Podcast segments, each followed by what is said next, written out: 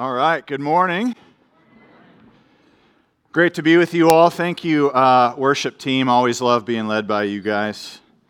Um, thanks for leading us this morning.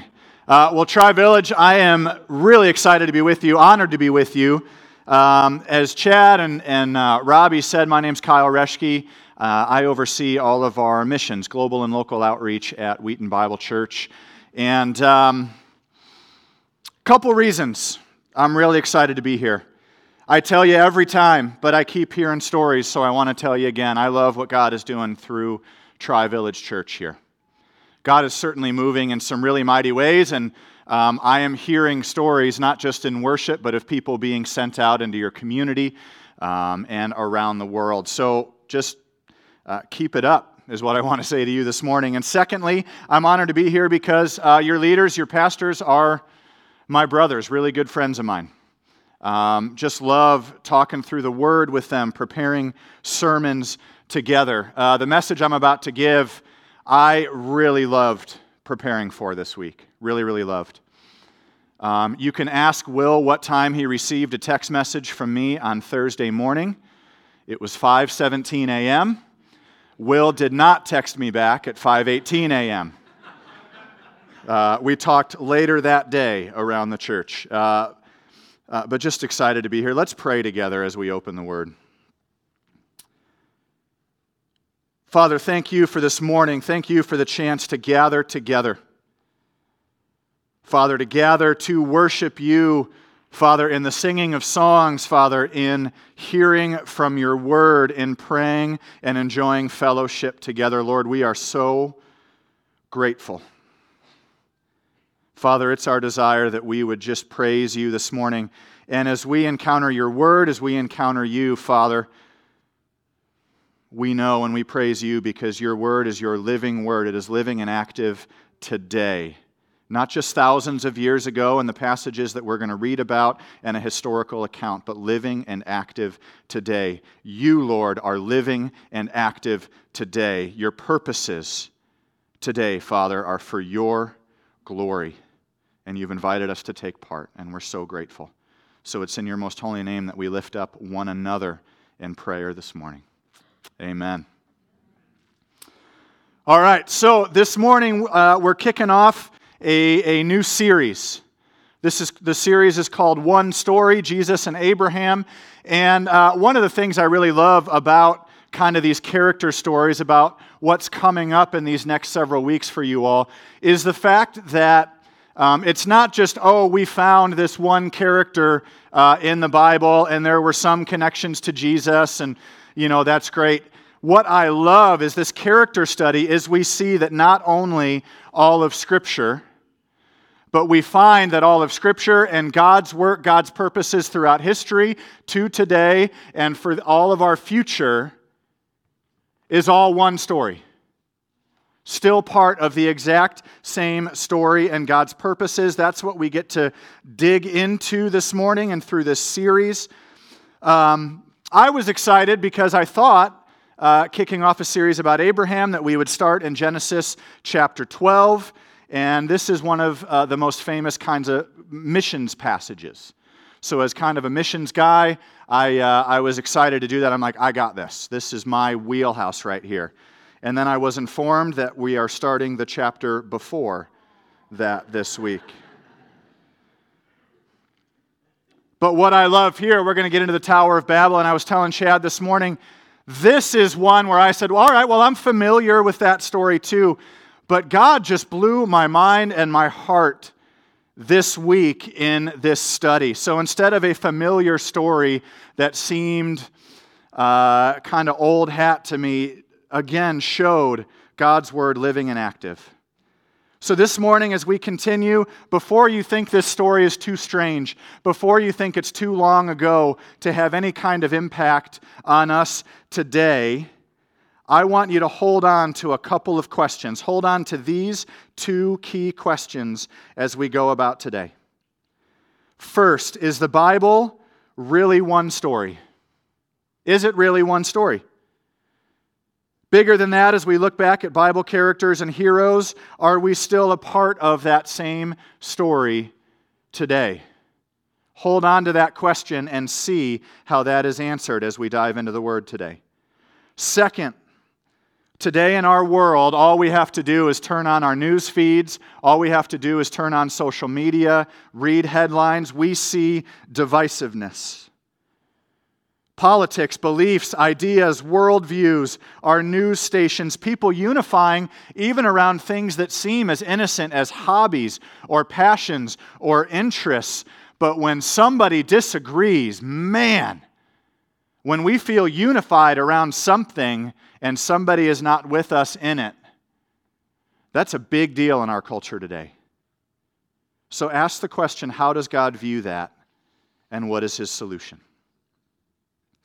So, uh, with your Bibles, turn them on, or you can open them up today.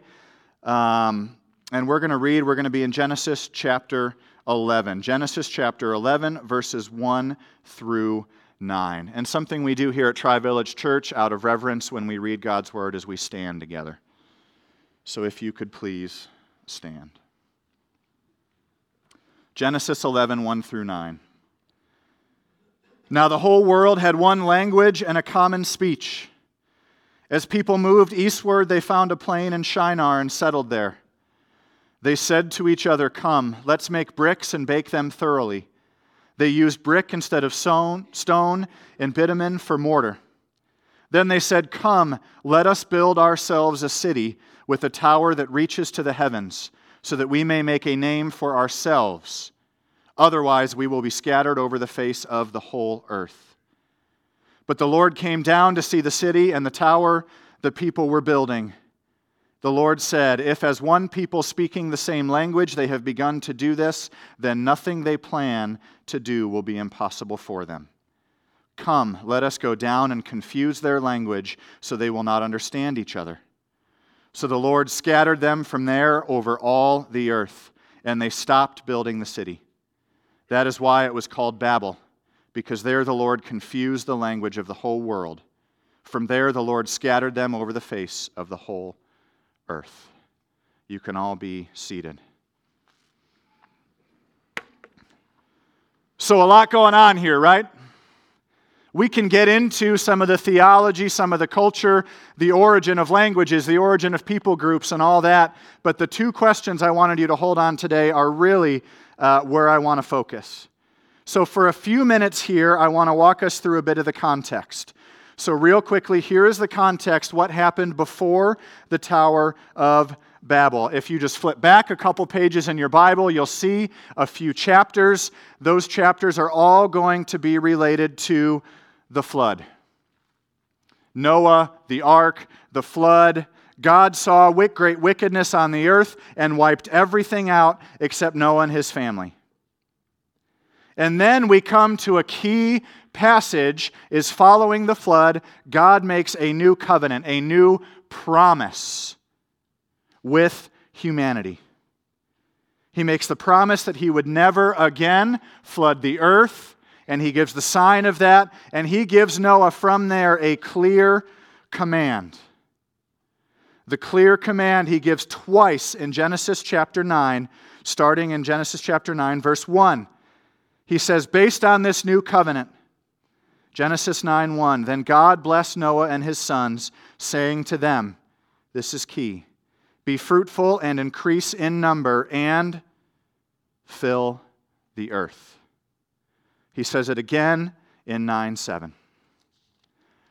So some time passes, but that's the context that we're working from today.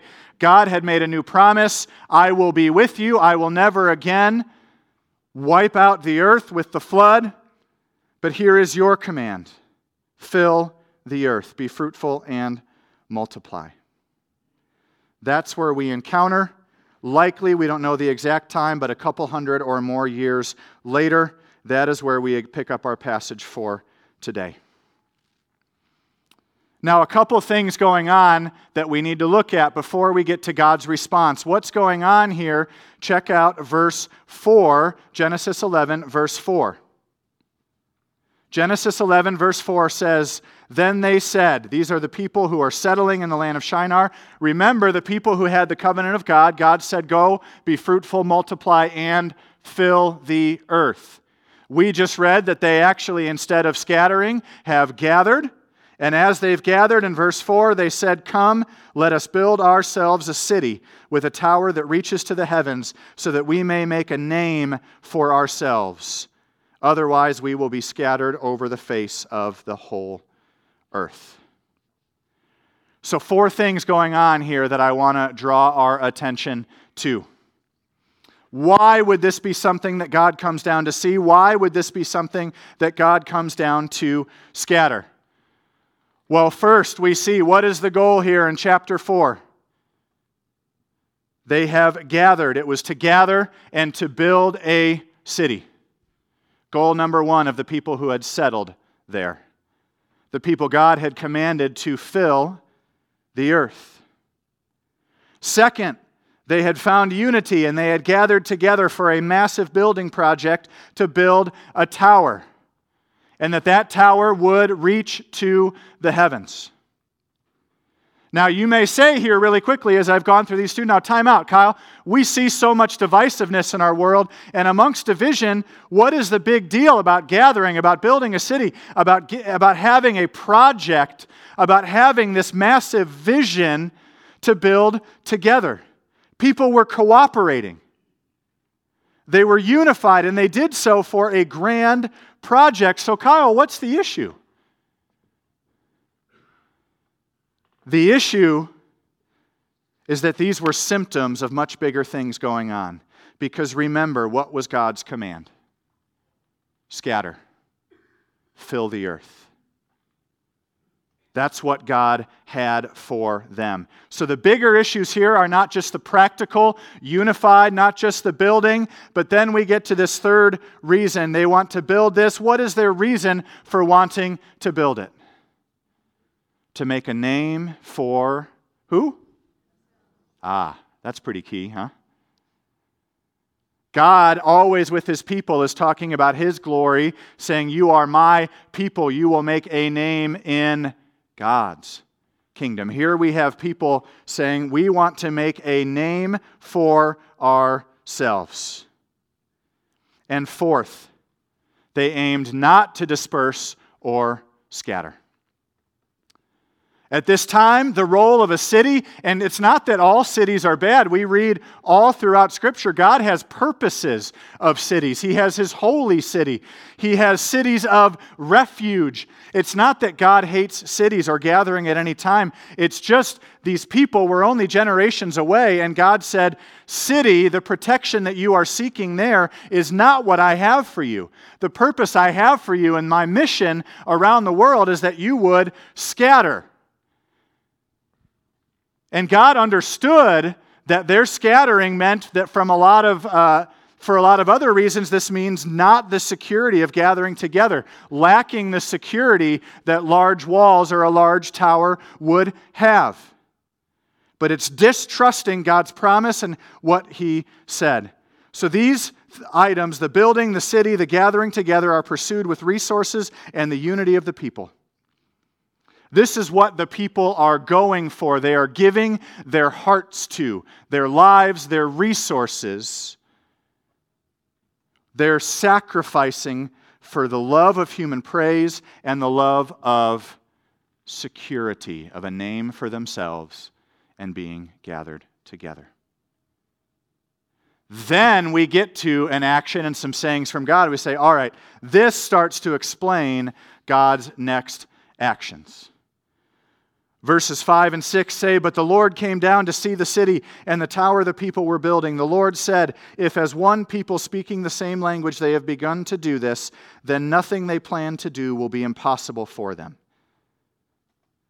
God says nothing will be impossible for them. What are we talking about here? Why would God worry about the unification of people towards something that is against his purposes for them? It's not that God is threatened. This is the creator of the universe. He is not threatened by the gathering of people. But what we have seen time and time again, not just you read every page of Scripture, whenever man tries to work on their own, destruction comes. Whenever humanity is left entirely to its own devices or seeks to build its own kingdoms, they crumble.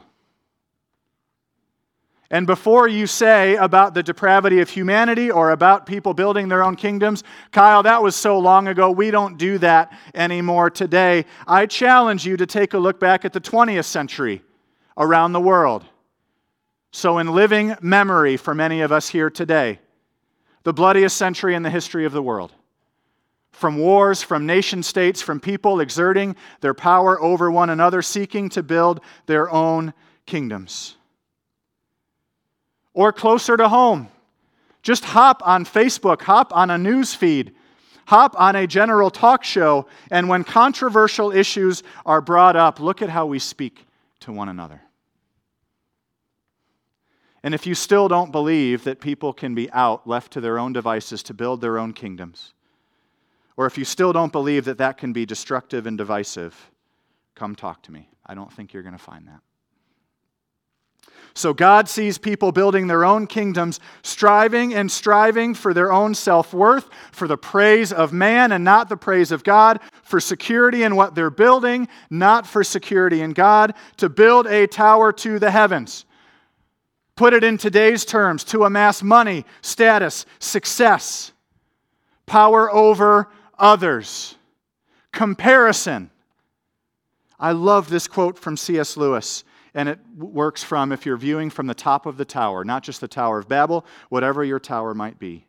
He says, as long as you are looking down, you cannot see something that is above.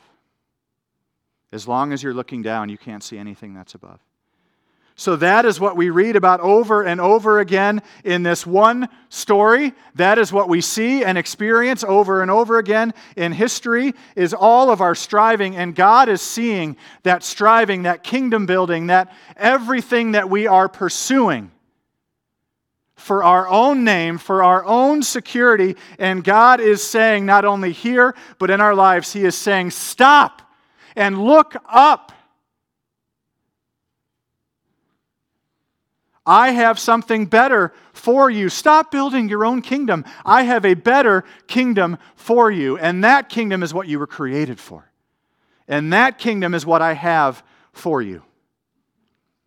So, God actually, not just in his punishment, saying, I will scatter them and that will be their punishment, I see this as a sign of God's grace that he actually stopped the tower, confused the languages, disunified the people, and scattered them around the world.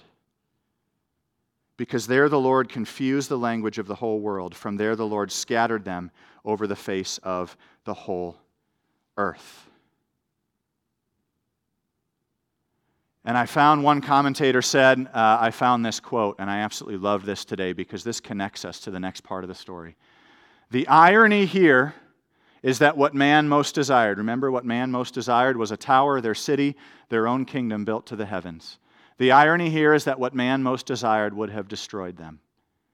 And actually, what they most dreaded, being scattered, would prove to be a part of their deliverance. So now we get into this connection. This is how it is all part of one story.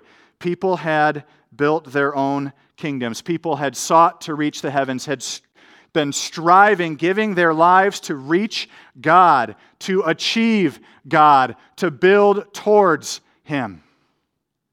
And God's saying, Stop. You can't reach me. But God then says, I will reach you. If we can't reach God, God has to come down and reach us.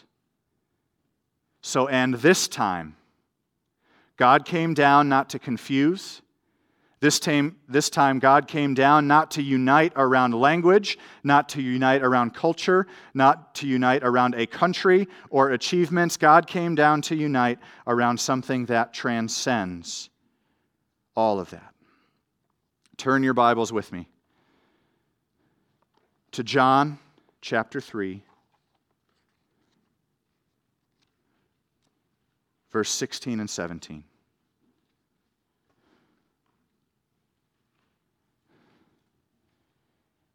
to stop man's ceaseless striving to him. God had scattered them, gotten them out of their own way, and he sent the chance to actually be connected to God. He sent the chance to experience God's grace. He sent the chance for the ultimate purpose he had for his people. John 3 16 to 17 says, For God so loved the world that he gave his one and only Son, that whoever believes in him shall not perish but have eternal life. This is key. For God did not send his Son into the world to condemn the world, but to save the world through him. So God says all these things that we want to find unity around. This is the unity God has for us. This is the unity that God has for the world. And it is in His Son. It is in that saving grace. It is not in people unifying around anything else. So here's something I thought was so cool in studying how Jesus brings that unity. This was fairly new for me this week in connecting all of this back to the Tower of Babel.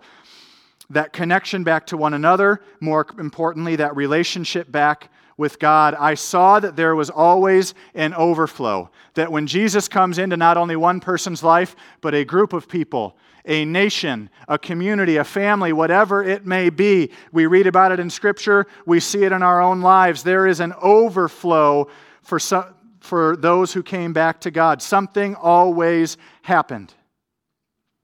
There was a new purpose, and the purpose was not the building of our own kingdoms, but the purpose was the building of God's kingdom. The building of God's kingdom.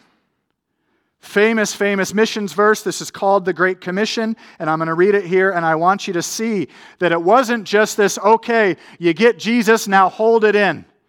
It was the Jesus is going to be a new source of unity for everyone who knows him. And from there, there is just an overflow that is going to happen. So in Matthew 28, verses 18 through 20, Jesus has been crucified, died, he has risen again. And now he sends his people out. He says, Then Jesus came to them and said, All authority in heaven and on earth has been given to me. Therefore, go and make disciples of all nations, baptizing them in the name of the Father, and of the Son, and of the Holy Spirit, and teaching them to obey everything I have commanded you. And surely I am with you always to the very end of the age. Now, don't miss this here, okay? We always focus on the fact that Jesus has commanded you, church, you, my followers, you are to go to all the nations. Where did all the nations come from?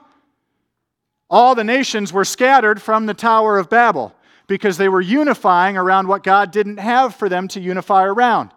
Now, God has sent the person, his son, that all those nations can unify around. And he's saying, Go, my people, go and reach them, teach them, invite them into relationship with me. But we miss the first step. What is the strength, the source, the unity? What is the first step of that action?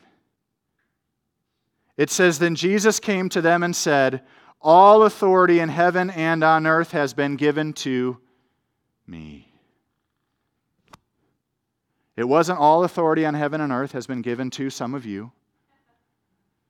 He said, has been given to me, and I will be the one with you, and I am the one sending you out.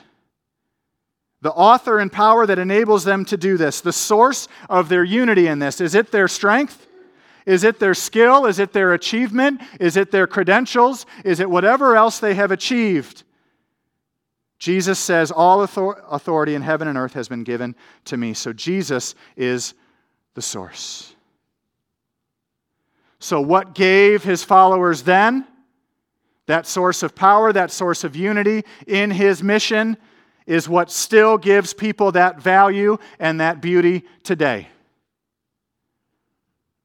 It is why each and every one of you are worthy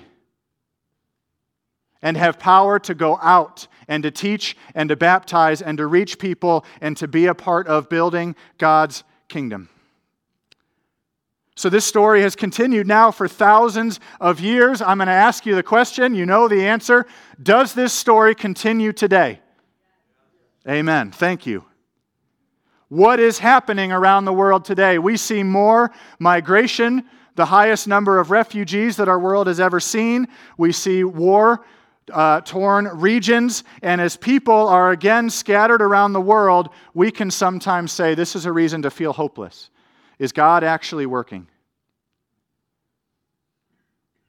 Or we can say, these people are left, they're around the world, we leave them to their suffering and their hurt. Or we say that this is just a result of God's punishment. That we see more refugees coming out of the Middle East than ever before into Europe and into um, here to the United States. And we can just say this is a reason, this is a result of God's punishment. This week, June 20th, was World Refugee Day. And in 2019, the highest levels on record 70.8 million individuals worldwide are refugees as a result of persecution, violence, human rights violations. Hundreds of millions more are migrating due to drought, famine, poverty, insecurity. I've been to a lot of these places around the world where God is moving people. Certainly, the suffering, the hardship is heartbreaking and it is overwhelming. The centers of the refugee crisis around the world disaster zones, famine and drought zones. But I want to share with you something else. In each and every one of those places, I have sat with other believers from around the world. I have sat with refugees who have come to new faith in Jesus Christ. I have sat with chieftains of the Turkana tribe in remote East Africa and opened God's Word or listened to it on a solar powered audio Bible and worshiped the same God and lifted up the name of Jesus. We have sung songs, we have danced. This blows my mind. Why? Because everything else about our lives in that scenario, everything else that we could unify around, that we sometimes in our community here in Streamwood or uh, West Chicago can unify around language, culture, church preferences, life experience, socioeconomic status, whatever it might be, all of those in those situations in the heart of the refugee crisis, we do not share in common. We don't. And yet, here we are worshiping the same God. The same God who desires that connection, who said, I will come reach you. So, what I know is that there are thousands of refugees who have entered into Europe who, instead of telling stories of disconnection, of continued devastation, of being ignored, tell stories of when they fled their countries. Along the roads and the shores where their boats arrived, they were given blankets for warmth, they were given food, shelter, prayer from people who are followers of Jesus and in the name of Jesus seeking to build his kingdom.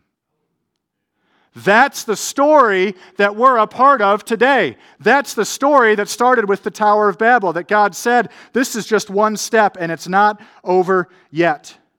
It's God, God is the one who unifies. And Jesus will be the one to get our own kingdoms out of the way with the vision of his kingdom. Now, I did some research this week, and the five miles surrounding this church campus, something I want you to know. Be challenged by it. How do I know this story continues today? How do I know this story includes us? How do I know that God continues to send his people to all the nations? I know because check out what exists within five miles of Streamwood campus. The languages that are spoken within a few minutes driving distance of here Spanish, English, Polish, Chinese, Arabic, Tagalog, Gujarati, Urdu, Japanese, German, Hindu. There was a category for unspecified languages, which I wanted to learn more about. Greek, Vietnamese, Khmer, Cambodian, and this list went on and on. I figured three full slides was enough to make my point with you all this morning. This list goes on. These are in your neighborhoods here in Streamwood? What would God have of all of us here? Would he leave people of these language groups to continue to be unified around language or culture? Or would he have these people groups not just scattered anymore, but gathered, not to build their own kingdom, but to be a part of building his? So I know that this is God's purpose now. And I know that it's his purpose in the future because we read in the Bible, again, one story. We've been started in the beginning, we've been in the beginning of the New Testament and the Gospels, and now we're going to flip towards very close to the end. We read in the Bible about God's vision of eternity with Him. Eternity with God doesn't just include one people group or culture or language, it's the picture of unity that is completely for His glory because of Jesus. So turn with me to Revelation chapter 7, verse 9. This is an eternity before the throne of God. And we read After this I looked, and there before me was a great multitude that no one could count. Let this sink in. From every nation, tribe, people, and language. Read that again. From every nation, tribe, people, and language, standing before the throne and before the Lamb. They were wearing white robes and were holding palm branches in their hands, and they cried out in a loud voice Salvation belongs to our God who sits on the throne and to the Lamb. Future vision. So, our first question is this a story we are still a part of today? Yes. Jesus is the source of that unity and desires to send all out, that those who were scattered are now gathered, but with no unity other than Jesus. So, this is the kingdom that God is building. If you don't know Jesus today, if you're visiting, if you nobody has ever invited you to be a part of this story. If you are someone who is wrestling with building your own kingdom or any other kingdom, God has his for you. And I ask you this morning, don't you want to be a part of it? Instead of ceaseless striving, for things that don't last. God invites us into this one story. It's not just one to read in the Bible, although it's certainly there, but it's one to experience and live within today. Amen? Let's pray together.